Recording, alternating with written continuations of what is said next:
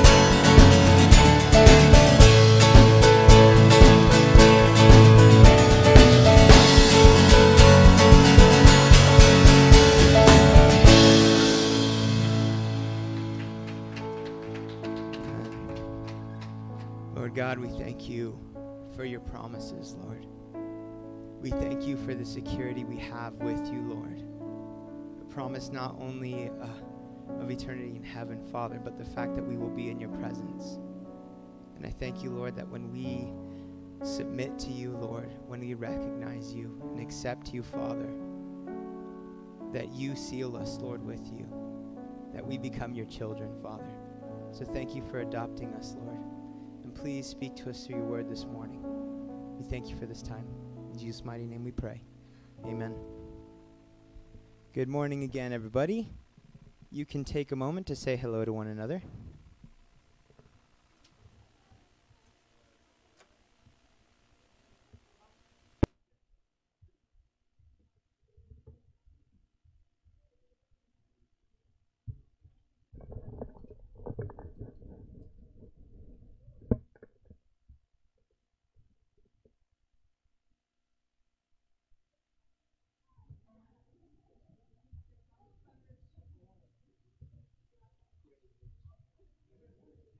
No, I get in trouble because then I forget this. Oh. Thank you for the reminder. I would have forgotten. Good morning.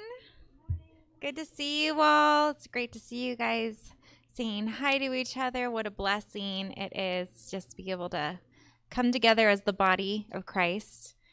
We're so thankful that we have the freedom you know, right now it could be easy to focus on the things that we're not allowed to do or the things that we can't do, but there's still so much that we can do. So let's let's be the people that are shining light, you know, that are being the salt and not falling into the way of the world. You know, we're supposed to be different. We're supposed to be um, the fragrance of Christ in every place, right? So um, I'm super thankful that we have the freedom to come together and worship as a body. There's um, nothing like it, you know, to be able to worship together. So, welcome this morning to Paradise Calvary. We have our connection cards. If you're new with us this morning and you haven't filled one of those out, we would love to get some information for from you so that we can keep you up to date on everything that's going on. There's also a spot on there for prayer requests. So, if you are not new with us, um, but you have anything that you would like prayer for, our prayer team is still definitely faithful to pray for everyone who submits those prayer requests. You can also submit prayer requests at the um, prayer at paradisecalvary.com. Something that Pastor Sean um, reminded some of some of us on about at the church camping trip was we love to hear praise reports as well. You know, if you've asked for prayer for something and the Lord has answered that prayer, or if He's just done something in your life that you would like to share with your church body, we would love to hear those as well too, so that we can share with those people who are praying. Um, so, reminder to RSVP for Sunday mornings, just so that we can make sure that everybody is spaced the way that we need to be spaced. We want to be good stewards. Wednesday at 6 p.m., we're still doing our um, study through 2 Samuel. So, come out for that if you'd like, or it's being live streamed on Facebook and on the website. And for tithes and givings, you can do that our three ways. There's the text to tithe, or there's the website, or you could just drop it in the box here if you're here. And finally, if you have any questions, you can definitely see us at the information station, or you can email info at paradisecalvary.com. And before I forget, if you haven't registered to vote, Sharon's here and she will be available after the service to help you guys do that so that everybody's set and ready to go. Let's pray. Father, we thank you so much, Lord, that you have called us to be your body, that you have enabled us and equipped us um, for every good work that you have for us to do, Lord. I thank you that you give us opportunities to respond to you, Lord, that you give us um, little divine appointments that we can walk in the faith that you have um, that you have gifted us with, Lord. And I pray that you would bless our time together this morning, that you would bless your word, that you would um, bless Pastor Tim as he shares it, and that your body would be encouraged and built up in you. And I pray these things in your name. Amen. Amen. Good morning, church. It's great to see you all. Missed you all last Sunday when I was up in you know 75 up in the mountains and 115 here with you guys anyway. It's one of my favorite messages to preach all year because environmentally I always teach on creation when we're on our church camping trip up in the mountains. And it's just, I don't have to really make my case too much when 10 feet away is a eight foot round, 200 foot tall pine tree and the clouds are in the sky. And I can yell as loud as I want and people can't get mad at me because I'm typically a little bit louder, blessed with a big mouth, I guess. But it was beautiful. If you want to keep that in mind so that you could join us next year, we do it every year, and it is a really incredible time of fellowship. We have people share their testimonies. It's life changing. Um, we're continuing our through the book of Matthew series entitled Forsaken Kingdom. If you need a Bible, can you go ahead and raise your hand? We can get you a Bible here. It's been sanitized for, for your health. The Word of God is clean. But just to kind of refresh you, if you haven't been with us or, you know, if you popped in later, the whole theme of the Gospel of Matthew is this guy, Matthew, who writes this gospel from the perspective of somebody who had forsaken his people, his kingdom.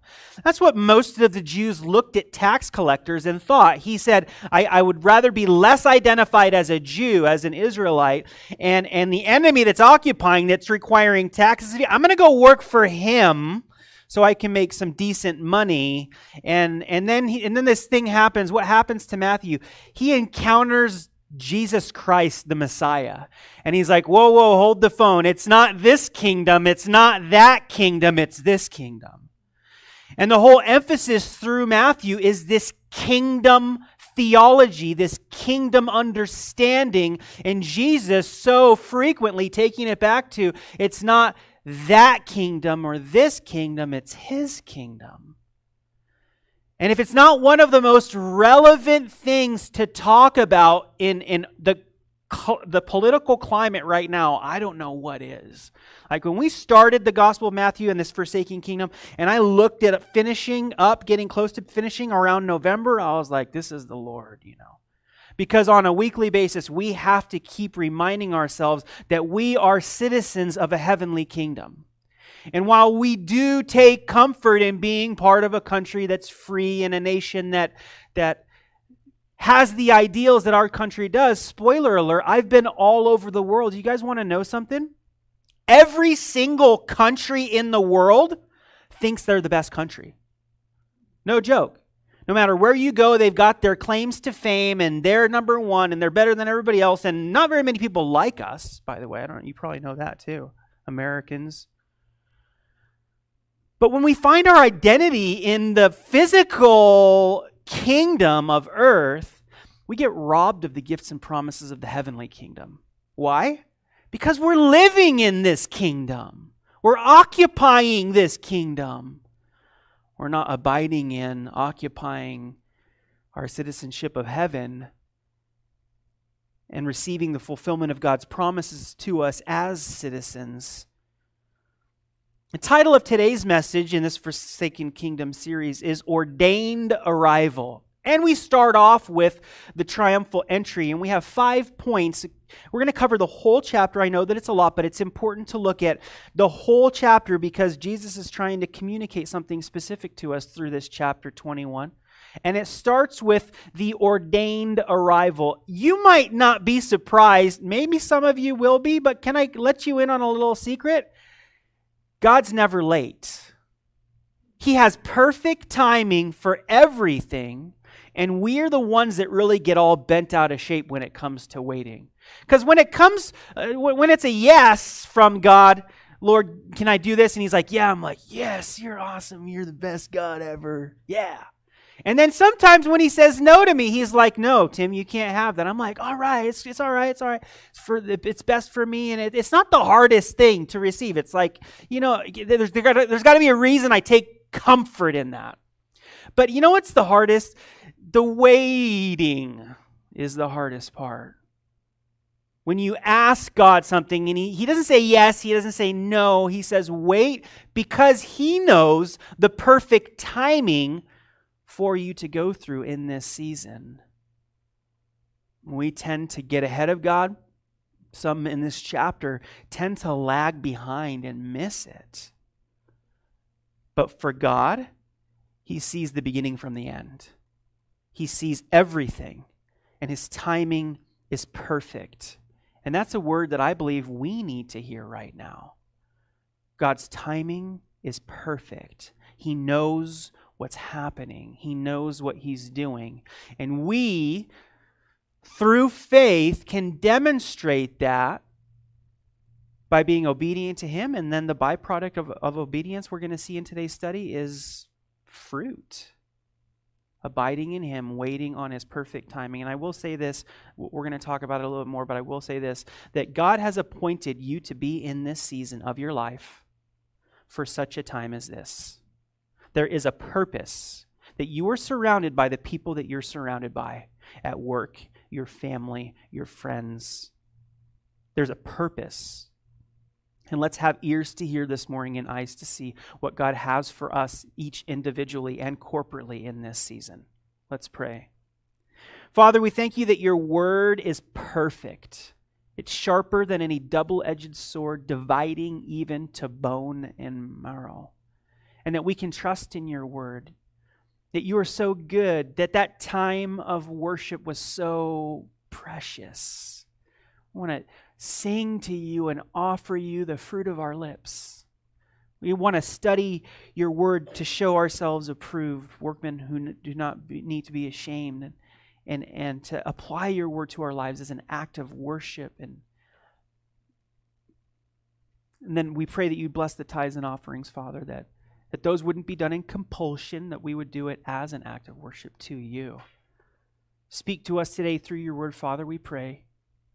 Give us ears to hear as, as we asked. In Jesus' name, amen. Chapter 21, verse 1 Now, when they drew near to Jerusalem and came to Bethphage, on the Mount of Olives, then Jesus sent two disciples, saying to them, Go into the village opposite you immediately, and you will find a donkey tied and a colt with her. Loose them and bring them to me. And if anyone says anything to you, you shall say, The Lord has need of them, and immediately he will send them. So for the first service, I gave you them the five points up front, and I forgot to do that, so I'm going to do it now. We're getting to our first point, but I'm going to give you the first, the five up front, so that you can uh, follow along with us. Got the five points? No. All right. Let's go into point number one.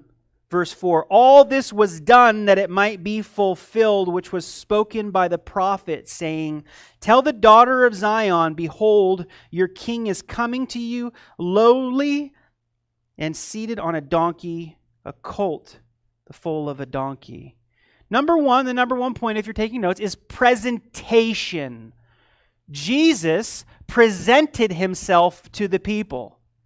And not only did he present himself, but this is the first time that he officially presents himself. This is the triumphal entry. Daniel chapter 9 was prophesied to the day that the Messiah was going to go into Jerusalem. And what is his presentation? His presentation is he is the Messiah, he is the King. All this was done that it might be fulfilled, which was spoken by the prophet, saying, Tell the daughter of Zion, Behold, your king is coming to you lowly and sitting on a donkey. So the disciples went and did as Jesus commanded them. They brought the donkey and the colt, laid their clothes on them, and set him on them. And a very great multitude spread their clothes on the road. Others cut down branches from the trees and spread them on the road. Then the multitude who went before and those who followed cried, saying, Hosanna to the Son of David! Blessed is he who comes in the name of the Lord! Hosanna in the highest! And when he had come into Jerusalem, all the city was moved, saying, Who is this? So the multitude said, This is Jesus the prophet from Nazareth of Galilee. Now, we can't make any kind of definitive statements, but um, we do know and we do see here Jesus revealing himself as the Messiah. And we see the people's response to that revelation is what? Praise and recognition of his position. Hosanna in the highest, the, the son of David. Everybody knew what that meant. And we don't know for sure who was there and who was not there, but many would agree that these are some of the same people in this crowd that will be, uh, in a few days' time, be screaming a different phrase. They'd be screaming, Crucify him! Get him away from us! Do away with him! And why is that? I think that it's connected to something that we suffer from today as well. It's called uh, unfulfilled expectation. I think maybe some of the frustration of the crowd was in that Jesus wasn't who they thought he was going to be. He was the Messiah, but they expected different things from him. And sometimes I meet Christians who have the same problem. They've been walking with the Lord or they identify as a Christian, and then things start to happen in their lives that they disapprove of. And they say, wait a minute, wait a minute. No, no, no. This is not what I signed up for. And we're going to get to that in point number five. So let's hold tight. I don't want to finish too early. But hold on a second. This is not what I signed up for, but but Jesus is the one who is the king. He's the Messiah. For all intents and purposes, he's the one that makes the rules. God the Father, not us. But we get really bent out of shape when our expectations aren't fulfilled. Do you get frustrated when something that you expected doesn't come to pass? You know, at the beginning of the lockdown, we were pretty frustrated because as things started happening, and you remember they kind of happened pretty quickly, we would sit down with our elders and, and um, we would look at everything that's going and then and we would make a plan. And this is what we said. This is what I said in, in a meeting that we had. I said, I want to get ahead of the curve. I want to start planning on, on what to do next so we're ahead of everybody else when we start making decisions. Guess what? Two days later, everything changed again. And then what happened? A day later, everything changed again. And we had this paper that was typed out of all the policies and everything that we were going to do to make things work and be good. And, and the next day, we crumpled it up and threw it in the trash. And there was some frustration. There was at some point after things just kept changing, we're like, man, what can we do? We can't do anything. You know, another way that you can translate the word expectation, I've shared this with you before, especially as uh, when we went through our series in Philippians, but another word you can translate expectation is hope. Our hope is in God, not our expectations and how we think things should happen or go. Our expectations about what my life should look like. So you can go very easily from Hosanna in the highest to crucify him because of something that you thought somebody should be doing for you. That's usually how expectations go. I saw this silly little meme. There's a lot of funny, silly little memes going around, and and um, this guy was at a McDonald's drive-through, so he said. I don't know if it was a real story or not, but he said that he was at a McDonald's drive-through and he was taking too long at the ordering window. And the lady behind him was screaming and honking the horn and saying, "Hurry up!" You know. So he decided to pay for her food. So he ordered her food too and paid for it, got to the first window, paid for it, got to the second window for pickup, and the lady at the first window told the lady behind him, hey, that guy paid for your food. And she was all embarrassed, you know, and oh, and, you know, awkwardly waved and everything. And then, and then when the food came, he paid for it, so he took his food and hers and drove away, made her wait longer.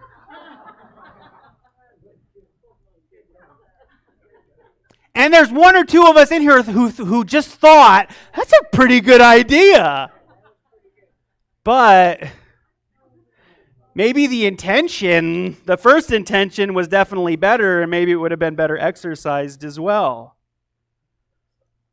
Jesus clearly reveals himself here as the Messiah, and Jesus has clearly presented himself to you and to I.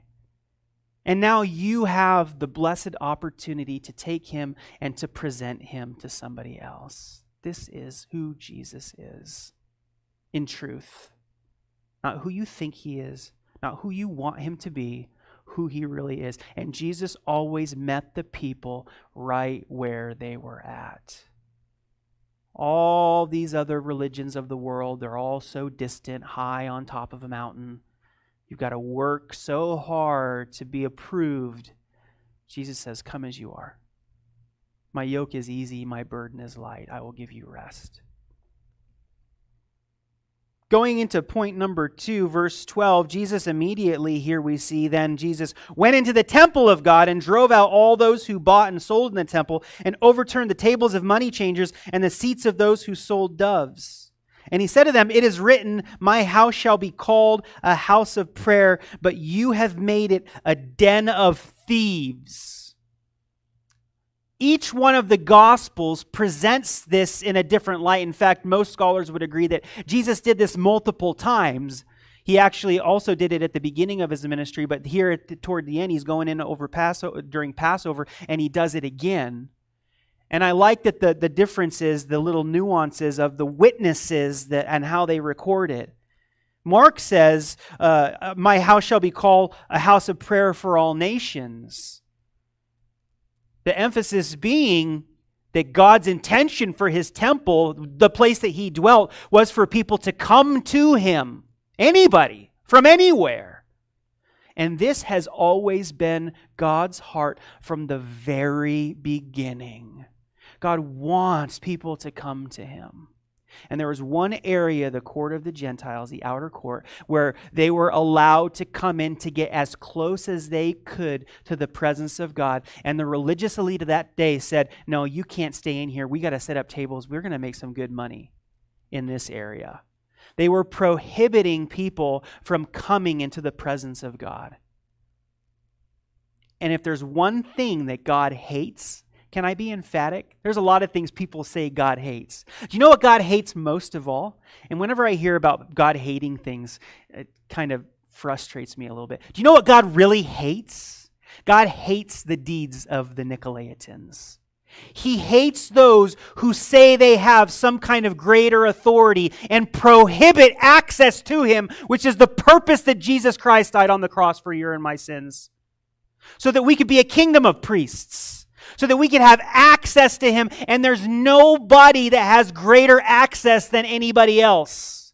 And He says, You have taken my Father's house that was meant to give access, people, people access to me, and you've made it into a, a den of thieves robbers. They would charge 20 times more in the outer court of this area than they would outside the gates where you could buy something for 20 times less. But you were closer to the temple and it was a holier sacrifice.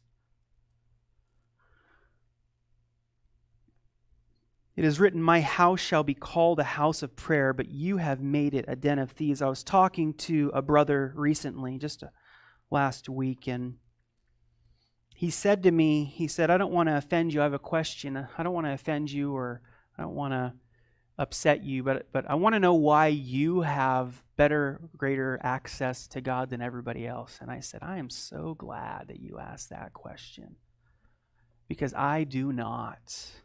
I do not have better access.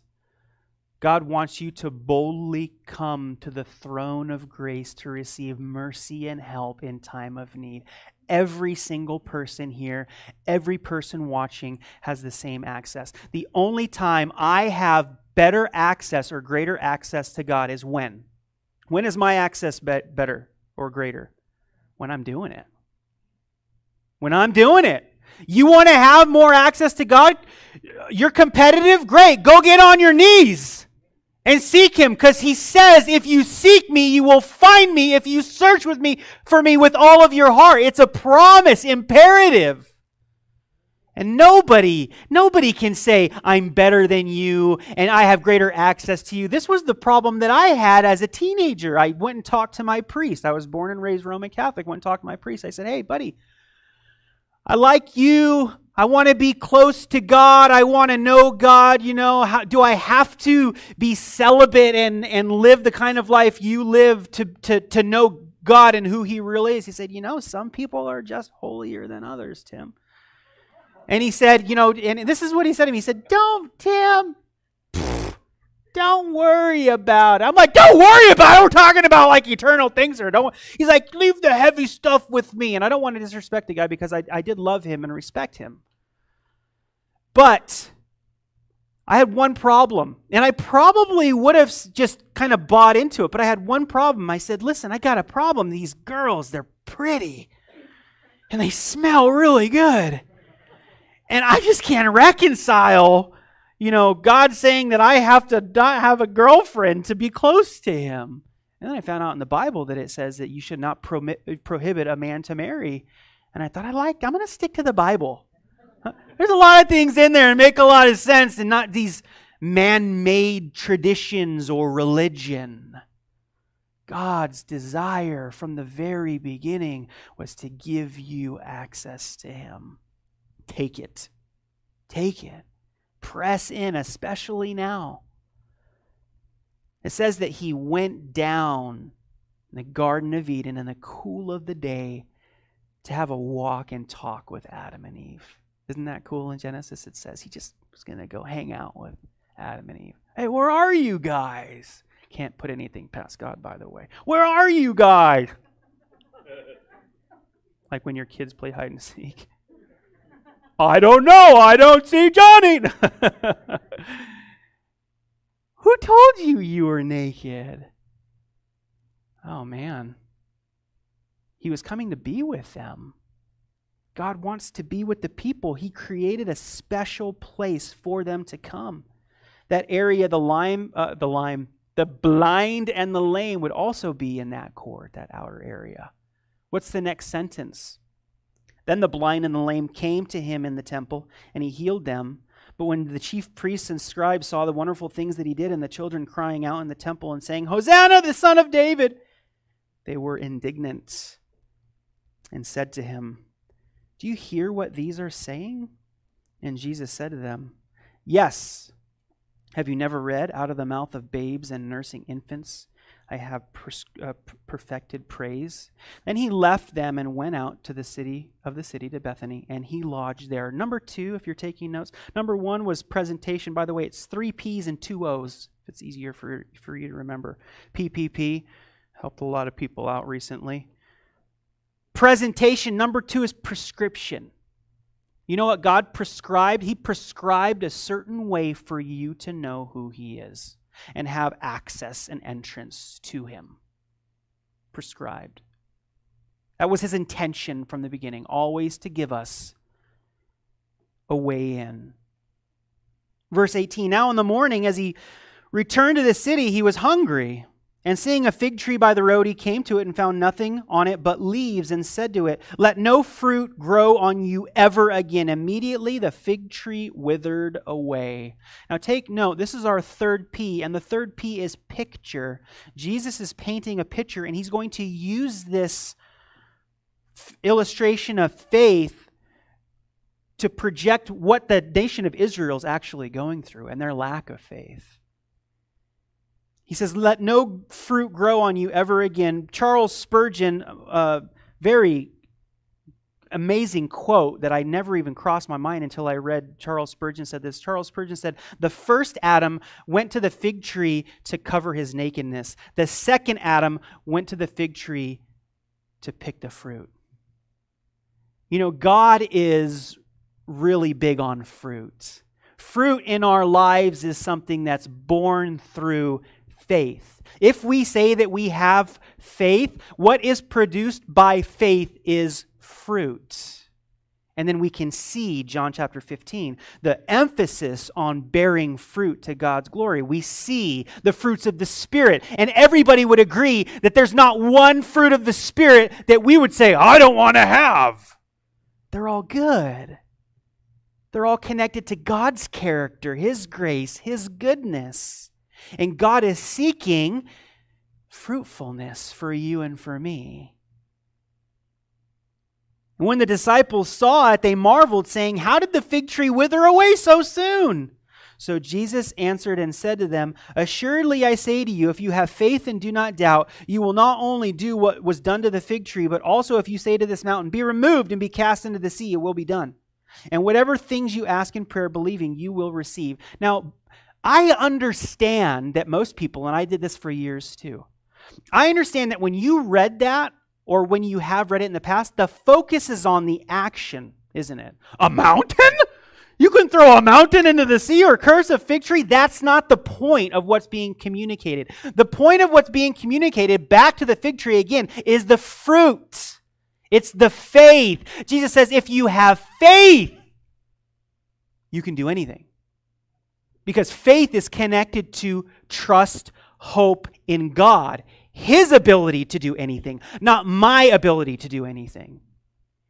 And by exercising that faith in my life, naturally what comes from it is fruitfulness. And that's glorifying to God. I was having a debate with this guy in the parking lot of Costco one day, and what turned out, um, what, what started as my battery was dead and he recognized and was going to give me a, a jump, we went, we turned to very quickly to theology and the meaning of life and all you know how those kind of things normally happen you know. One or two questions and then before you know and and his argument was that works is necessary for salvation and i'm like you're missing the point that james is trying to make the point he's trying to make is that if you have faith you are going to do things. But let me make a distinction for you. The works that most false world religions focus on, the works that they focus on is completely contrary to the fruit of God that's born in, in believers' lives. Think of it this way. Think of a orange tree. I mean, we don't have many trees here, but what do orange trees do? They produce oranges. I know this is gonna we're gonna go deep this morning. And when is the last time you looked at an orange tree and you're like, man, that's a nice orange tree, and it's just sitting there, and then all of a sudden the orange tree goes, ah, pop, pop, pop, pop, pop, and all these oranges pop. Like, man, yo, good job, orange tree. You're doing some good work over there making those oranges. They didn't, did it?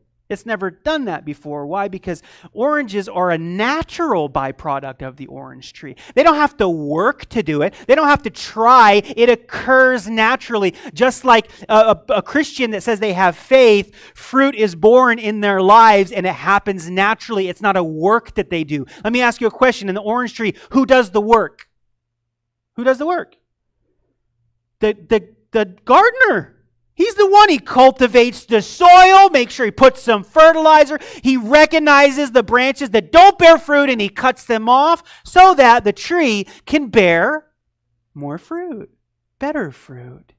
See, this is why Jesus says if you're connected to the vine, you, you can do much. You can bear an abundance of fruit. If you're not connected to the vine, you can do nothing. There's nothing you can do.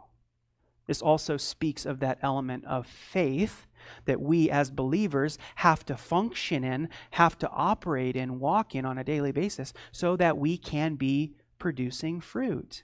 And if I see, not in a critical, judgmental way, but if I experience a believer that is fruitless in their life, it's most probably because they're faithless more than fruitless. See, because it's not them working or proving something, it's that something's being proven through the fruit that comes from their life. Does that make sense? So Jesus says, if you have faith, this is the point. The picture is the nation of Israel does not have faith right now.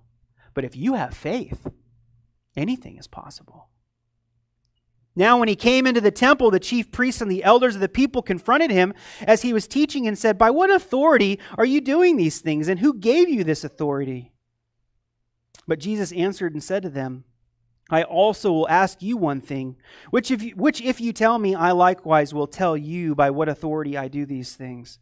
The baptism of John, where was it from? From heaven or from men?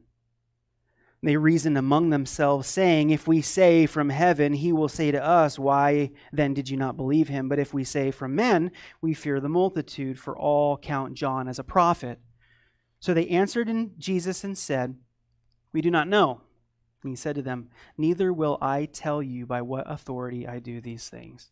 Now, maybe you thought this, maybe you didn't. Maybe you thought, maybe just Jesus, why didn't you just tell them? You know, you've got the authority. But here's, here's the issue with that Jesus was going to tell them. All they had to do was answer the question, and that was the answer. Because if they answered truthfully and said, yes, John was, who was John? John was the forerunner of Jesus, pointing to who he was. Not only that, he gives the answer. Point number four what do you think? A man had two sons, and he came to the first and said, Son, go work today in my vineyard. He answered and said, I will not. But afterward he regretted it and went. Then he came to the second and said likewise. And he answered and said, I, I go, sir. But he did not go. Which of these two did the will of his father? They said to him, The first. Jesus said to them, Assuredly I say to you that tax collectors and harlots enter the kingdom of God before you. For John came to you in the way of righteousness, and you did not believe him. But tax collectors and harlots believed him, and when you saw it, you did not afterward relent and believe him. And then Jesus does what? He gives them the answer anyway. He points to John he points to their unbelief. He points to the belief for the faith of the tax collectors and the harlots. And he very clearly gives them the answer, which brings us to our fourth point. Our fourth point is obedience. Let's hone in on verse 30 once more. Then he came to the second and said likewise, and he answered and said, I go, sir, but he did not go. Which of these two did the will of his father? That's important for us to look at. Did the will this is the great dichotomy between religion and relationship through Jesus Christ. This is the, the big difference between, and I've said this before, but I've got to say it again Christianity and every other institutionalized religion in the world. This is the biggest difference. One is focused on sacrifice, what you can do, and the other is focused on obedience and obedience alone. Faith in Jesus Christ without works, which produces fruit. The others say you've got to climb this mountain, you've got to do this thing, you've got to do that. Here's these 10 things, and here's these rules and here's your diet and here's this and here's that and then maybe you can get closer to God. And the Bible says, no, Jesus Christ alone will give you access to the Father. And it's through obedience, believing in Him, that you receive that. Now, I've said this before and I've gotten a little pushback until I explained it, of course, and I do kind of enjoy ruffling people's feathers, so bear with me this morning if you want to be ruffled. But uh, uh, Jesus, people have, I've heard it said that, that Jesus loved you so much that he went to the cross and was tortured and died for your sins. You know that that's not the gospel? That's false. Jesus did not love you so much because you're so special and you're such a coochie little that he, oh, I'm going to go to the cross and I'm going to die for him. That is not the gospel. You know what the gospel is? Jesus loved the Father so much that the Father loved you so much that he said, Son, you got to go to the cross. And he says, and, and, Jesus says, If there's any other way, if the cup can pass from me, but not my will be done, your will be done. It was obedience to the Father's plan that he laid down his life. And it's that obedience that is exemplified to us that we, when we confess with our mouth that Jesus is Lord and believe in our hearts that he raised from the dead, we become saved through obedience, not through any sacrifice, one of my favorite verses in the Psalms about obedience and sacrifices. God is talking to the people and he says, I own the cattle on a thousand hills. What do you have to offer me? Because the people were like, Here, God, take this. Here, God, take that. And then the foreign gods that were in the land that worshiped their foreign gods were offering their children as sacrifice. Here, God, take our babies. We'll kill them for you, gods. And God says, I never asked you for any of that. I own the cattle on a thousand hills. I, everything that's created, I created for you. And there's nothing that you can give to me. The one thing that you can give to him, the one thing, is obedience. is, is humbly, and this is how we're going to bring it back to point five, is humbly saying, I trust you are who you say you are. I know that you've done something, you've done it for me, and I fall short, but I want to receive it, and I thank you through your Son, Jesus Christ. There's two sons. One son that said, No, Dad, I'm not going. I better go. Another son that said, Yeah, I'll go. I'll go do it, Dad. And he stayed on the couch playing Fortnite. I don't know if this is speaking to anybody this morning, but one was obedient, one was disobedient. And he points out that there's others, the tax collectors and harlots, that will go ahead because of number one, faith, number two, obedience. Number five, hear another parable. There was a certain landowner who planted a vineyard and set a hedge around it, dug a wine press in it, and built a tower. And he leased it to vine dressers and went into a far country. Notice that word, leased. He leased it to the vine dressers, went into a far country. Now, when vintage time drew near, he sent his servants to the vine dressers that they might receive its fruit. Remember, fruit's important to God. And the vine dressers took his servants, beat one, killed one, and stoned another. Again, he sent other servants more than the first, and they did likewise to them. Then, last of all, he sent his son to them, saying, They will respect my son. But when the vine dressers saw the son, they said among themselves, This is the heir. Come, let us kill him and seize his inheritance. So they took him and cast him out of the vineyard and killed him. Therefore, when the owner of the vineyard comes, what will he do to those vine dressers? They said to him, He will destroy those wicked men miserably and lease his vineyard to other vine dressers who will render to him the fruits in their seasons. Jesus said to them, Have you never read in the scriptures? The stone which the builders rejected has become the chief cornerstone. This was the Lord's doing, and it is marvelous in our eyes. Therefore, I say to you, the kingdom of God will be taken from you and given to a nation bearing fruits of it. And whoever falls on this stone will be broken, but on whomever it falls, it will grind him to powder. Now, when the chief priests and Pharisees heard his parables, they perceived that he was speaking of them. And when they sought to lay hands on him, they feared the multitudes, because he took him, they took him for a prophet. Last point, our final O is ownership. Ownership. How many times in my life have I said to God, God, I love you, and all these things are yours, but these things over here, those are mine. I get I'm in charge of these couple things. You can have everything else. But the reality is that everything that I have in my life has been leased to me. And there's no ownership that I hold over anything. The only thing that I can do is manage well as a steward, and managing well as a steward what God has given me, what happens? I'll be able to produce fruits that, that, that I get to enjoy, but it goes to the glory of God. Okay? Do you see this picture that's being painted? And Jesus says, you guys are not producing fruit. Why? Because they're disconnected from faith. How? They're more focused on sacrifices than they are on obedience. They find themselves in this position where God says, and you know, Jesus says to them, and they get offended. But they could have an opportunity to repent as well and turn instead of just getting offended and trying to fight back. Jesus and he is who he says he is. Verse 44 is really the key of this last parable and him talking to them. Let's look at it again. Therefore, I say to you, uh, whoever falls on this stone will be broken, but on whomever it falls, it will grind him to powder. I like to say this to myself, and I feel like I said it a few Sundays ago too, but you know what? I'm not in charge. He's in charge. He's the owner, I'm the leasee, I'm the steward.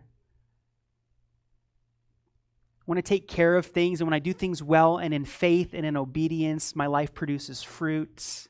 Remember, I said at the beginning that you are in the season that you're in right now with the people that you're with for such a time as this. Look at those relationships and that those situations as your stewardship. And you can be producing fruit through that season if you're not too focused on what you think you own, what you think you deserve, what you think your rights are, and even dismantling part of God's plan to accommodate yourself.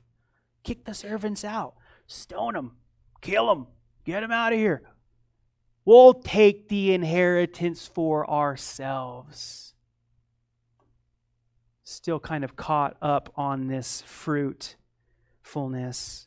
But let's look at the five points in closing and kind of reevaluate the application once more. Point number two presentation. Jesus has been presented to you. The funny thing is, you know, like all, you know, we, we go to we go to Africa, Ethiopia, and we support an orphanage over there, and been all over, you know, Asia and Europe, and I'll be talking to a guy on the street, um, in in in Europe somewhere, and and uh, I had one of them say to me, you know, how do you know that Jesus is real? And and and what about the people in Africa that nobody's over there telling them about Jesus? And I'm like, I'm glad you asked because I have a really good friend, Sean and Megan Havilar, that are there right now telling people about Jesus. You don't know who's presenting the gospel to people. You don't know who's hearing or not hearing but be telling. Be telling. Present him well. Especially now, you have a great opportunity right now because people hate each other for some reason. Present Jesus. Number two, prescription. What did God prescribe? What was his intention? His intention was fellowship with you. And if you never experienced that, I want you to experience it today. And it comes through faith and obedience of the gospel of Jesus Christ. That's what God's intention is. He wants to be a part of the process with you. Number three, picture. Now, as much as that fig tree was a picture of the nation of Israel, we also have trees in our lives that are pictures of our faith and what's being produced. You know those verses about fruit inspecting in the Bible? I had somebody um, that I was talking to about say that, that it was both, but be that as it may, whatever.